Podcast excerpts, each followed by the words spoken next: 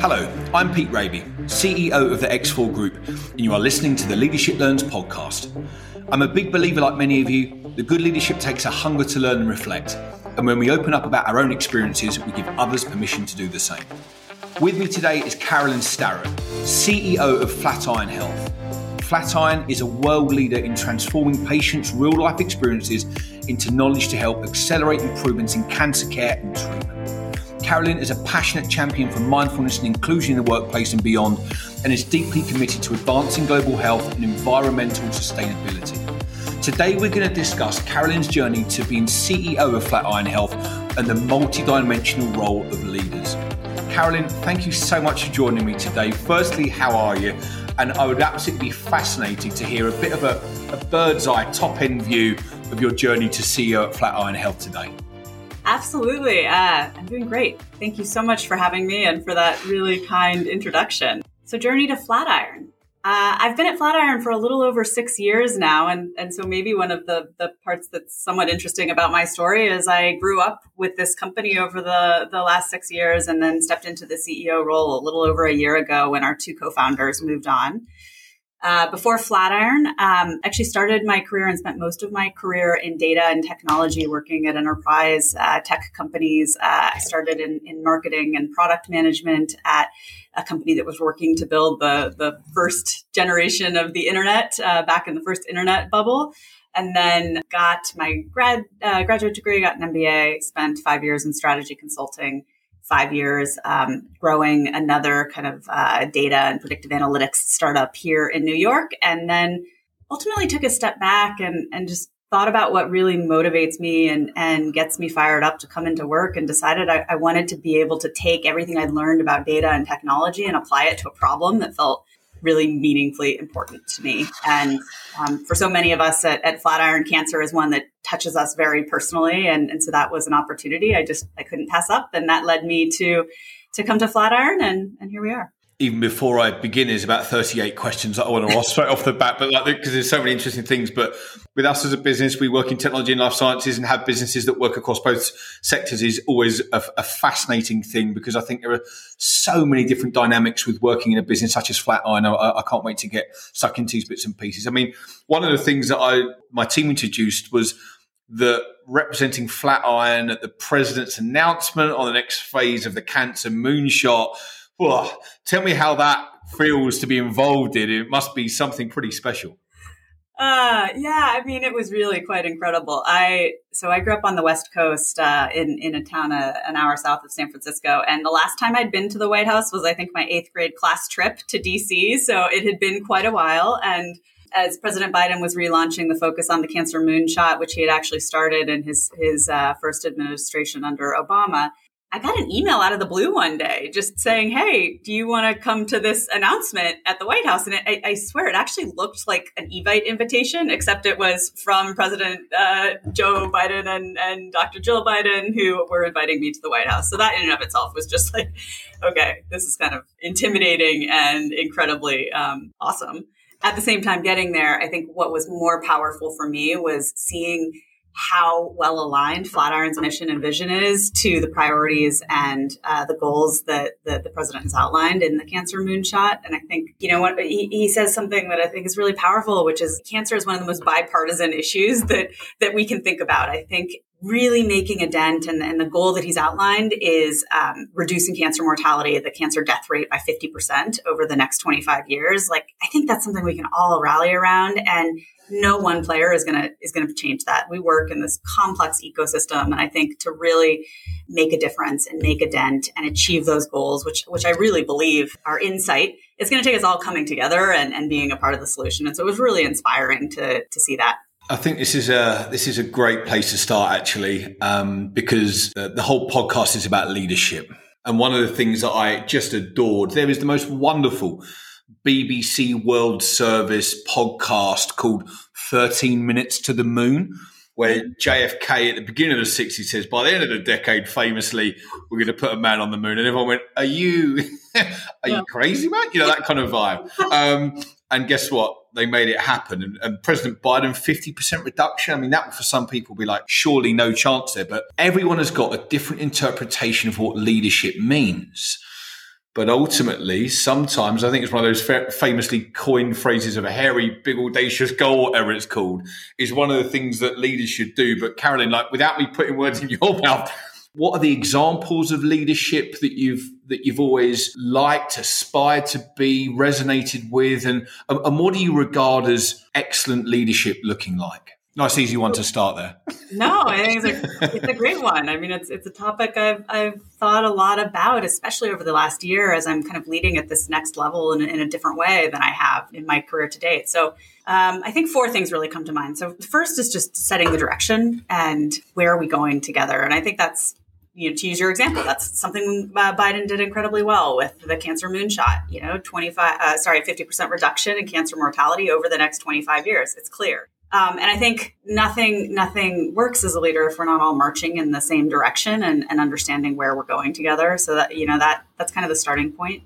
I, I think the next piece for me is really about cultivating clarity. No matter how good the direction or the vision is, there are you know so many different questions that we grapple with every day around what's the best way to pursue that vision and how do we make trade-offs and how do we prioritize and so i think really ensuring there's a strong understanding and clear accountabilities and understanding of who's doing what, who's tackling which different pieces, and how does it all fit together is, is the next piece, at, at least at kind of the scale that we're operating at now. And then from a, from a personal perspective, there are kind of two qualities that I, I really think about a lot that really matter to me. One is candor. It's just like I, I really want to be known as someone who who's you know tells it like it is, and you know you're going to get the same you know feedback from me no no matter what role you play in the company. Like i want to be authentic and consistent. And also um, i'm a i'm a big student of and believer as as i think your podcast is as well that you know we can't learn if we don't get the feedback. We can't learn if we if we aren't having honest conversations with one another and then I think lastly, and you know, this is just a personal belief, being in it for others, not not in it for yourself. I think I've always, when I think to the leaders that I most admire, I remember one was really shaping for me. I was I was working for a more senior product manager as I was starting my career, and he would make it a point to use the same process that I needed to use and show me that he could do the work as well. And you know, I just it was so clear to me that you know he was fighting for our collective success, not for his you know his um, recognition. And and I think that matters a lot when it comes to really inspiring people and building teams that that can deliver outsized results. Absolutely. But I mean, as, as, our business ethos is empowering people to succeed, Carolyn. So in relation to that last point, yeah, quite a lot of nodding come from you on that particular. But do you know what? That's a phrase that I'm loving. Yeah. Fighting for collective success. Yeah. Uh, I haven't heard it phrased that way before. I found myself nodding even more during that part, and I like that a lot. Actually, I'm going to be uh, taking that bit away myself and using it within our leadership teams to make sure we're doing exactly that. But yeah. I don't know if you, I don't know if you do much reading on the business front, Caroline. I've had a real mixture of guests over the last 18 months. Some of which say, no, no, when I'm not doing my crazy amount of hours a week, I'm either getting into a novel or I'm doing everything but reading about business. But there was a, a great um, a great book by someone called Kim Scott who worked at Facebook and Google or whatever uh, called Radical Candor and, and I bought every single one of my leaders in our last offsite a, a version of that and say, read this because actually to care about the people that you're working with, to really empower them to develop them. Sometimes you're going to need to give some pretty straight talking feedback. You can't always dance around the houses. You're going to say it how it is. But if it's done authentically and from a place where you're putting your arm around them and saying, this is how we're going to get better at it, guess what? It's never going to have the kind of yeah, impact that some people fear it might. So, absolutely. I couldn't agree more. And just her her point that feedback is truly a gift. Without that awareness, if we if we if we walk around with these blind spots, and you know, I've I've always been a big proponent of the fact that feedback is is right no matter what it is. It's a perception. It's a perception of how you are being received by the person who is sharing that feedback with you, and so regardless of whether you agree with it or whether, you know, it's it's actually aligned with how I think I am showing up, like that is a gift. And if we aren't getting it, it there's, you know, we're not gonna grow. I know that my own team were very inspired looking at your journey, Carolyn, and your background. It was great that you gave a bit of a summary of how you've got into this role. But as a guy that's gone from being a co-founder and then getting into this job 20 months ago myself, which is whoa, I uh, I knew it'd be full on. I didn't quite know how challenging it would be, and I kind of called myself a. I agree with your one of your four points was direction. I kind of wrote down next to it. I've almost seen myself as like chief aligning officer because it's really easy for everyone to be kind of fractioned off and bits and pieces. And actually, the, the, the harmonious bringing together of people to, to sharing a collective aim. I've, I've found it to be a very interesting uh, dynamic. But please, the journey bit is the bit I love to hear about. You've, you the, the, roles you've done before have really been across quite a, you know, the, the consulting route, as you mentioned, being in a product space at one time, VP of areas such as business operations and bits and pieces like that and then to end up in the CEO job. Talk to me when you started thinking about getting that type of role because it is unique, it can be lonely, and it is a it, it, it comes with brilliant positives and certainly some stuff that's challenging.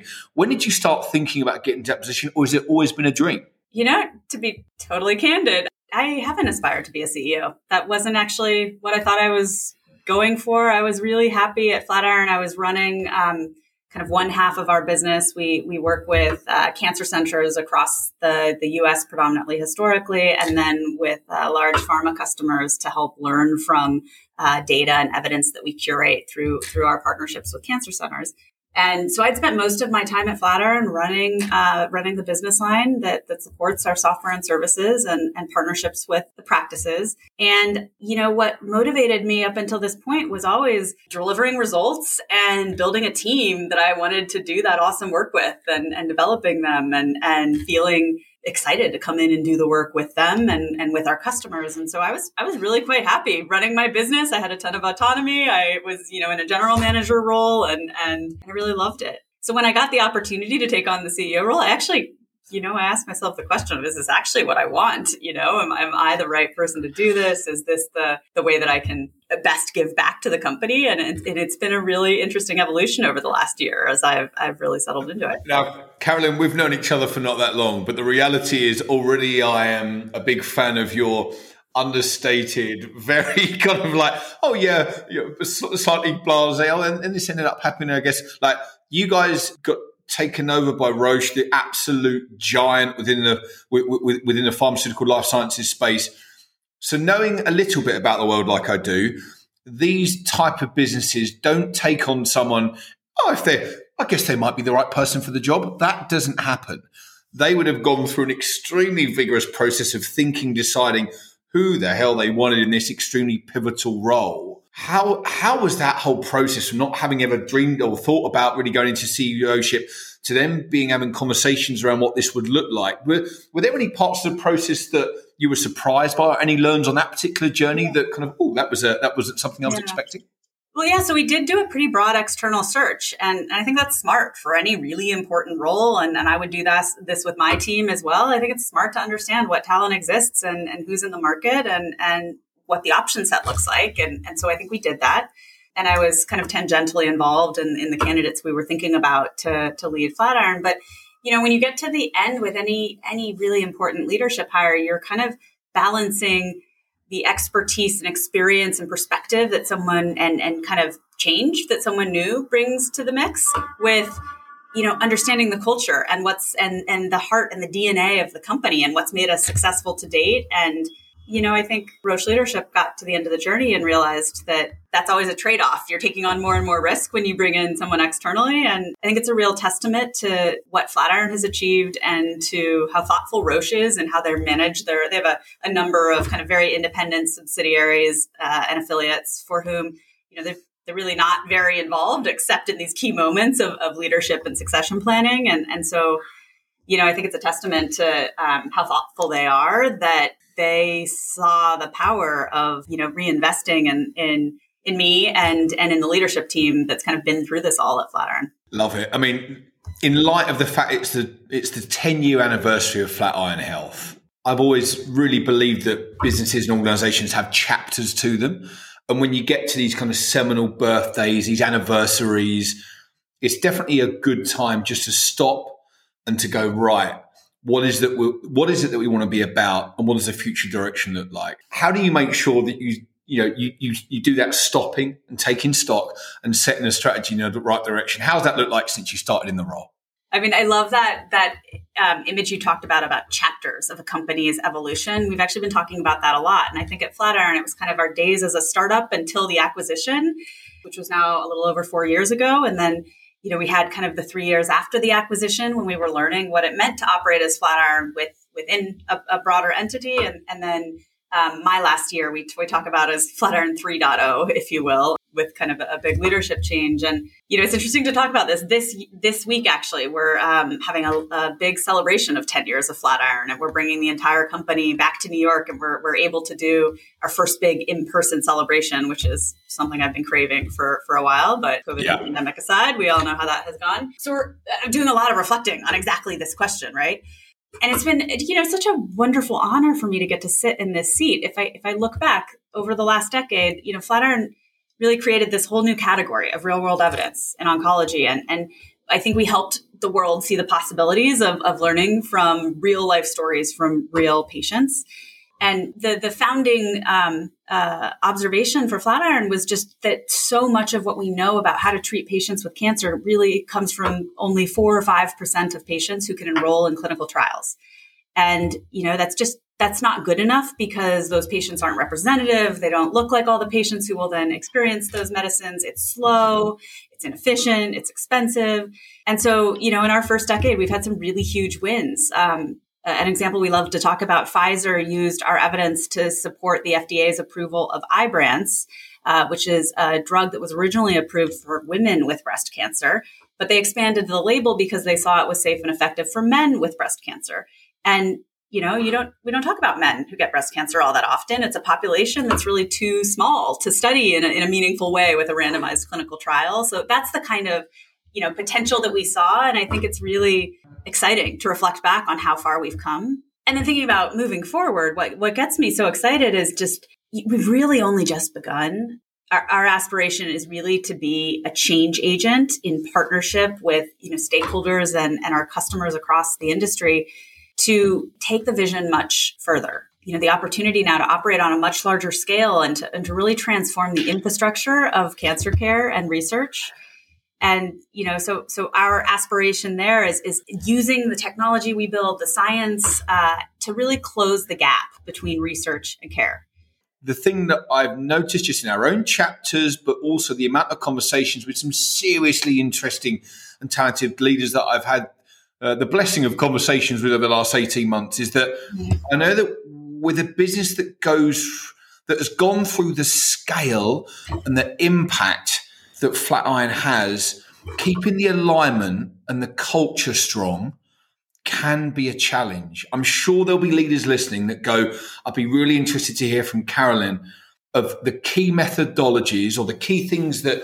she does and her leadership team do as a collective to make sure that there's that, that that's as low risk as possible. Nothing's ever completely non-risk, but uh, to keeping that alignment, keeping that culture strong can be tough the bigger you get. Talk to me how you go about that. Yeah, I couldn't agree more. It's one of the things that I've I've spent the most time on. Um, and it's been a year of a lot of change for Flatiron. We've had, you know, a bunch of leadership transitions that were planned and expected. We've also had, you know, people who've been at Flatiron for a really long time who have thought about, you know, what's their next chapter and want to be at startups. And so we, I, I, feel really proud that so many Flatiron alumni now have launched their own companies and are, are building new things around the world, right? But culture is, is challenging during a period like this. Even more challenging when we're also learning to adjust to working in a hybrid fashion and figuring out, you know, different tactics. Um, I, you know, I really think it comes back to we we have um, ten values that we defined as a collective company um, and organically they they came we did this exercise I, I, think at the end of 2018 early 2019 to to revisit our values as we'd grown and scaled. And i think they really you know we painted them on the walls. They're part of our interview rubric. We think about them when we think about performance reviews. And i think you know as that that is one thing that's really worked for us people are grounded in in those values and what that means for how we show up and and how we behave and how we make decisions. And then I also think it is about it's it's about role modeling behaviors. What are the incentives we put in place? Who do we promote? How does the leadership team show up? Does the leadership team kind of do, do we have are we creating role models that people want to um, can see themselves in and and you know see uh, want to emulate and yeah, I think culture comes through the way we show up, the interactions we have, uh, and and what's rewarded. And so we've just really been trying to think about how do we infuse that through every step of the organization. I, I, I, love so many of those points, and one of the things that we realised that with with our own values that we came up with, you know, we, we've only got four. You know, improve, innovate, inspire, and include, and like as long as those things Uh, at the heart of what we do, we kind of feel like we're going to have an environment that allows our people to be empowered, empower society, etc., etc. But one of the things that I don't think values can be, because you know, businesses go through and do these good exercises and go off site and like, what do we want to be about? But if that isn't running through the heart of everything that you do from learning and development to onboarding to you know uh, exit interviews and the exit process like every single thing needs to be derived from that. It needs to sing it from the hilltops as you say. Walls and stuff are great but if it's not through every facet of the business i think these these are things that are easily just oh what are they again? I don't even know. And i think you know it's always an interesting part of the ceo's job to go are we actually living and breathing our core values as much as we could be or should be? And is there any more we can do? But also the, the, the thing that's jumped out from that, Carolyn, is like it's the revisiting part. It's recognizing when the different chapters are and going, who are the group of people that we need to do some reflection time looking at? Because ultimately things will change and develop sometimes as a business for, for hopefully generally for, for better, but sometimes for worse, unless there's that taking stock and just kind of stepping back and looking at things. I think that's really interesting. And I don't know if you've seen it so far in your leadership career, but I know it from, again, primarily being guilty of it myself. I've recognized that whatever I'm bad at, guess what? The people below me are going to model that. So I think it's been the first real time and since I took this job in like, you know, the last 18 months where you're like, wowzer, you've got to be thinking about what do you want people to be demonstrating below you and really knowing that whatever you're doing, people are, oh, cool. Well, that's what we'll be doing then. Like, no, no, no. and actually, part of my development as a leader, I've got a big birthday sadly later this year. Um, but part of that, that thing is kind of getting the awareness. And I, would be really interested to, to ask you because personal development methodologies, right?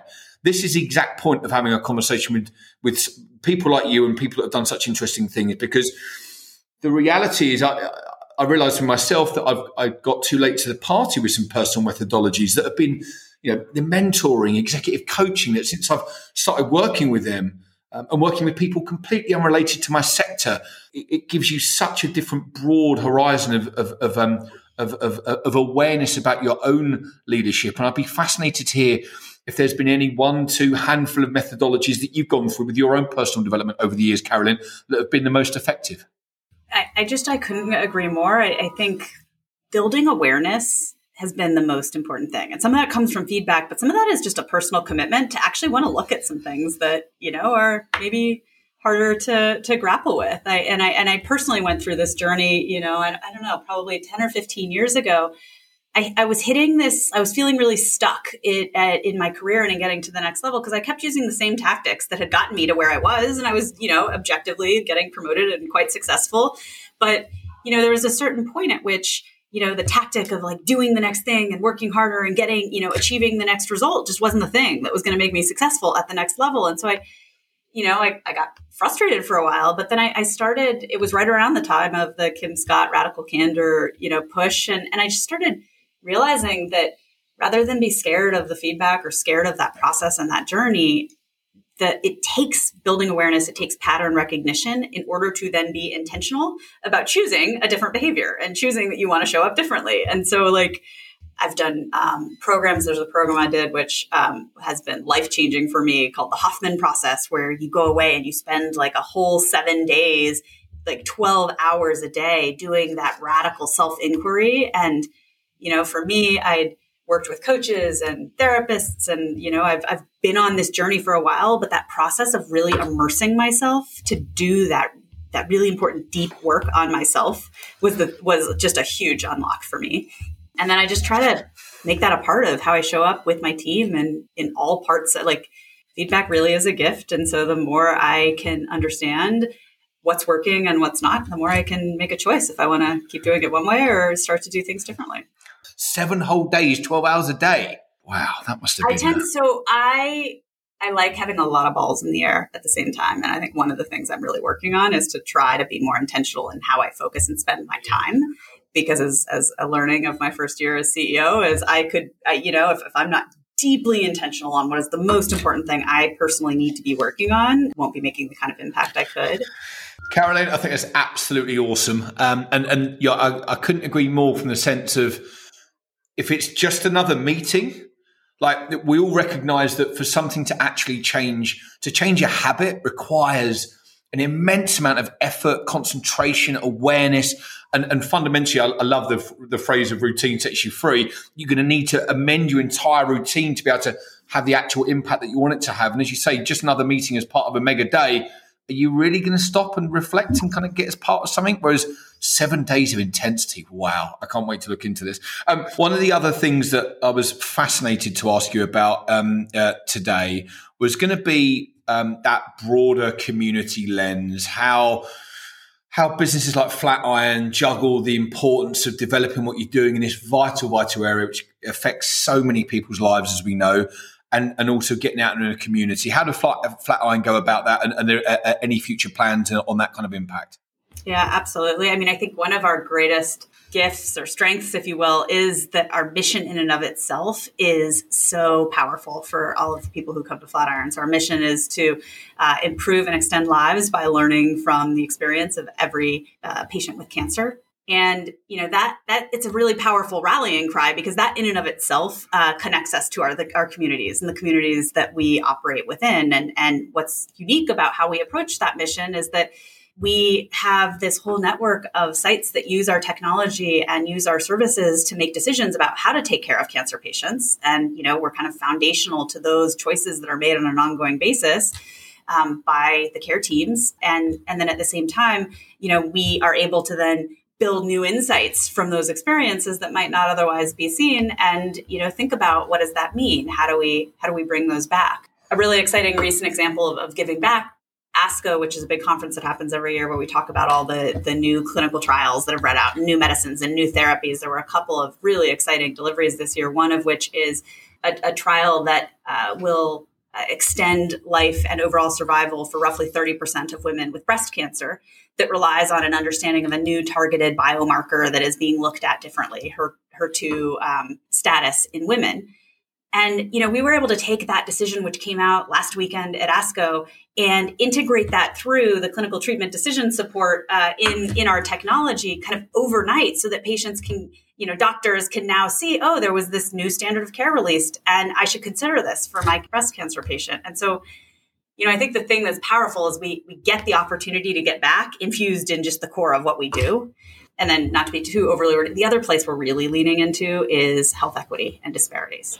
And I think the incredibly important, important thing about our mission and vision is that we are looking at a much broader set of patients and trying to understand what's happening in real practice, not just in, in you know, really uh, pristine clinical trials settings. And that tells us where the disparities exist. It tells us what inter- interventions are going to be necessary. And, and, so we've built a team uh, of researchers who invest in our in looking at our data to expose uh, those gaps and expose those priorities, and then we can flow that through uh, in partnership with our practices to think about how we can make a difference. Yeah, nice, absolutely. And uh, I, I think, um, as I mentioned right at the beginning, being sat with a techno- with technology business that's going to impact the health of people, like the, the creation of, the use of, the interpretation of structured and unstructured data, and how you're going to go about using that effectively. I mean, these are the kind of challenges that you need a serious amount of talent to be able to um, to be able to do that. Now, one of the things I'm always interested to ask, because out of a what's hardest about your job, right? Uh, a question that I ask pretty consistently is that there hasn't been anyone so far that hasn't said finding and attracting the right level of life sciences and technology talent. How much of a ta- uh, how much of a challenge for you as a CEO is the finding and attracting of the right talent? And have you have you uh, uh, have you found that there's been successful methodologies that you've gone about? You know, when you do it well.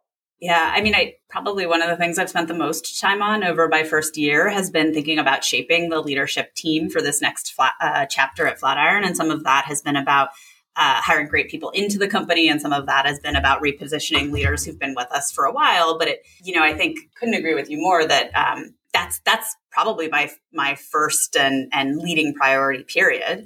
In terms of how to find we're, we're, really lucky actually at flatiron. We we tend to have a really maybe a better chance than most attracting talent because people are inspired by our mission and and the problem we're solving. And i do think that's really important. One of our core values is solve problems that matter. And you know i know i personally uh, am attracted to feeling like i can make an impact. And so i think we have that going in our favor. But i also think one of the things when i think about how to gauge talent the journey that we're on has been an, an interesting one because it's a very different leader and um, mindset who wants to work and thrive in an early stage startup than someone who wants to scale a lasting kind of large global business. And so a lot of you know what we've worked through over over the last year and, and continue to think about is just there's no right or wrong but i think actually part of it is understanding what stage and what type of problems are most motivating to me as a leader and to the, the leaders that I'm hiring and cultivating. And, and I think that really drives a sense of like, is this the right problem to actually target? And, and, you know, there's a,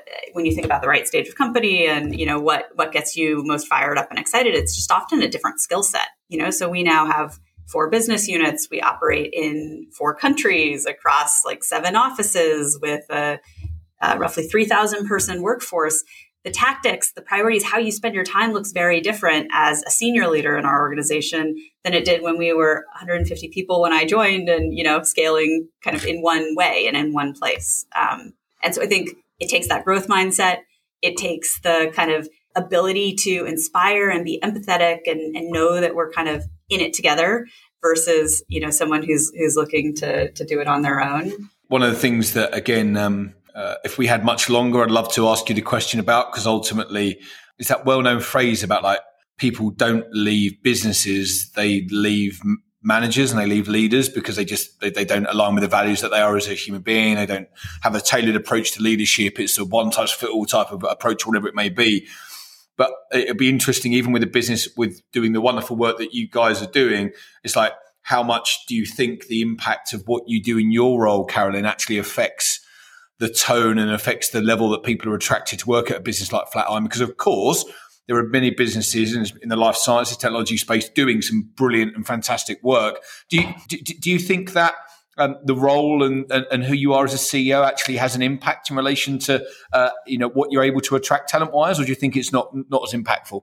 I think ultimately, like I'm accountable for the decisions we make, the direction we set, and you know our success, and having the right team to do that. And so you know, that is my core responsibility as a CEO, but I can't do it on my own. There, I think, as, as you said, you know, without that stellar uh, leadership team and leaders across the company stepping up, like that's where kind of the day to day happens. And so I guess I think it's, it's not one or the other. It, it has to be both. And, you know, my job is to build and develop and bring together a team collectively across the organization and create that culture and you know, create the direction that enables everyone to feel like we're having a, a, big impact and, you know, growing more together by being a part of Flatiron than by going and having a different experience. And I guess that's how I see it.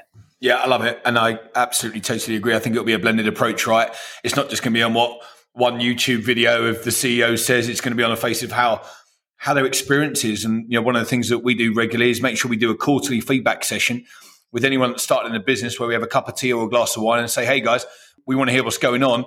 How was the first phone call? How was the first time you came into our office? Like how how was it all? And tell me any little minutiae detail that could be just that little bit better because uh, there's a there's a few advocates of just one percent gains, and if you keep making one percent gains, you're going to be, you know, uh, there's a brilliant um, high performance podcast, which is a great one, Karen. If you ever do any listening, um, that, that, does a combination of like business people and sports people, and I love learning from all kind of different angles of where people do things well. And I think one percent gains is a is a lovely little mindset just to know yeah. that you're making a difference each and every day.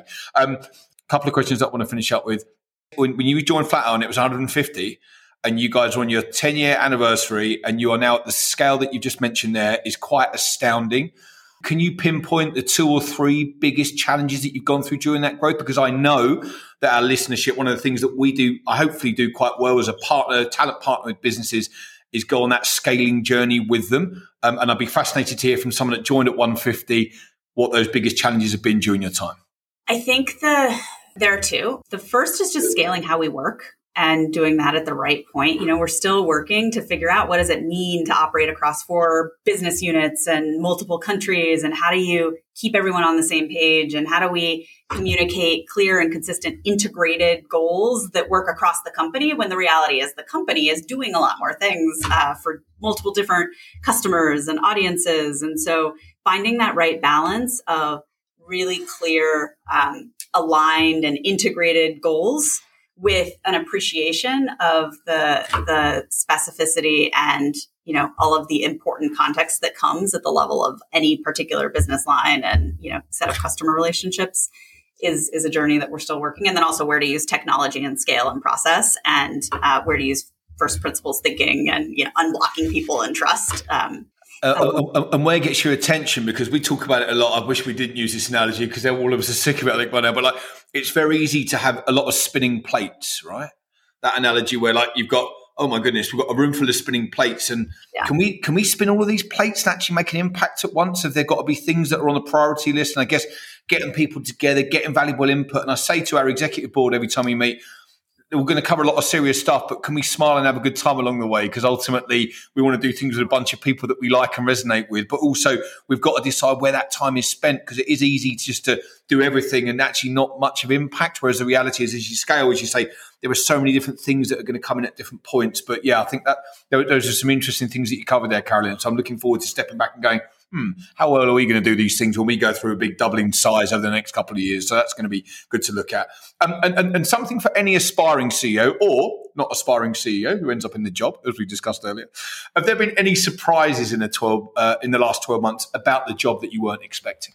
You know, the biggest adjustment I've had to make and I'm still making is the realization that there's no one else sitting in exactly my seat who has the perspective that I have, taking this bird's eye view and looking across everything that's happening uh, across the company. And it's so energizing to me to think about how all these pieces are fitting together and it's so clear in my mind and yet figuring out the right way to radically simplify the story in a way that's digestible and can land at you know all levels and all roles across the company is, is an area that I'm still really working on and I believe in understanding the details where, where it matters and I also am continuing to work to push myself to figure out how much detail matters for each different audience that we need to you know we need to engage that should be that should be the intro to your book that you write one day, Carolyn, because I think that was absolutely on point in relation to that role and the uniqueness of it. And as I say, that book, what the McKinsey have just released, I, am certain that you would enjoy that because they kind of looked at the habits of the top 500 CEOs in their jobs and like you know mapped out all the data and share it all in bits and pieces. And I think